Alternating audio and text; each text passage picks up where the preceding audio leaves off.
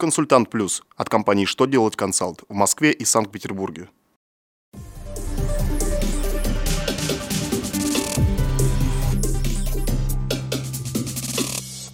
Добрый день! Для вас работает служба информации телеканала «Что делает ТВ» в студии Ольга Тихонова.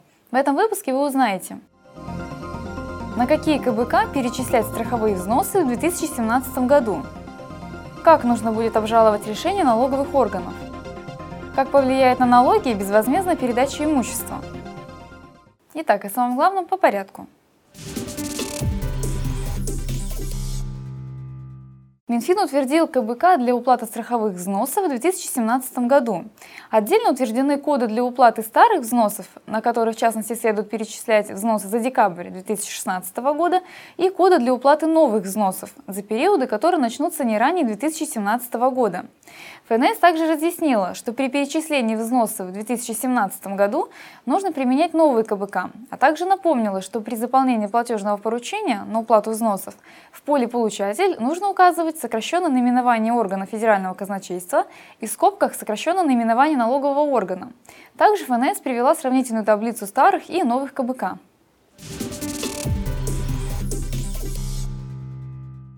Вступил в силу приказ Минфина, регулирующий процедуру регистрации ФНС юридических лиц, индивидуальных предпринимателей и крестьянских хозяйств.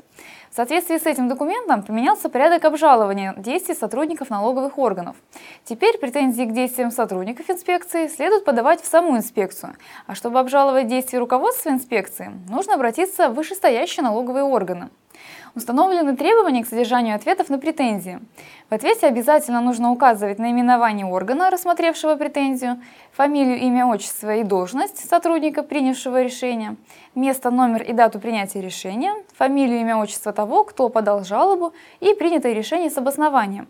Если по претензии вынесено положительное решение, должны быть указаны сроки устранения нарушений и информация о том, в каком порядке следует подать обжалование, если вынесенное решение не удовлетворит заявителя.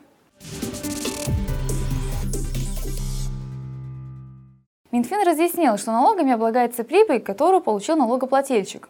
Прибылью считаются доходы за вычетом суммы расходов.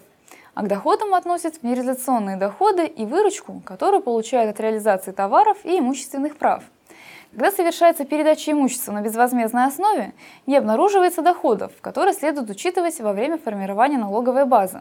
А значит и налоги за нее платить не нужно – Следует заметить, что стоимость такого имущества нельзя включать в расходы, которые уменьшают налогооблагаемую прибыль.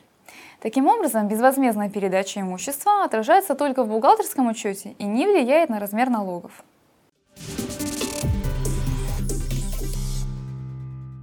Это у меня вся информация. Благодарю вас за внимание до новых встреч!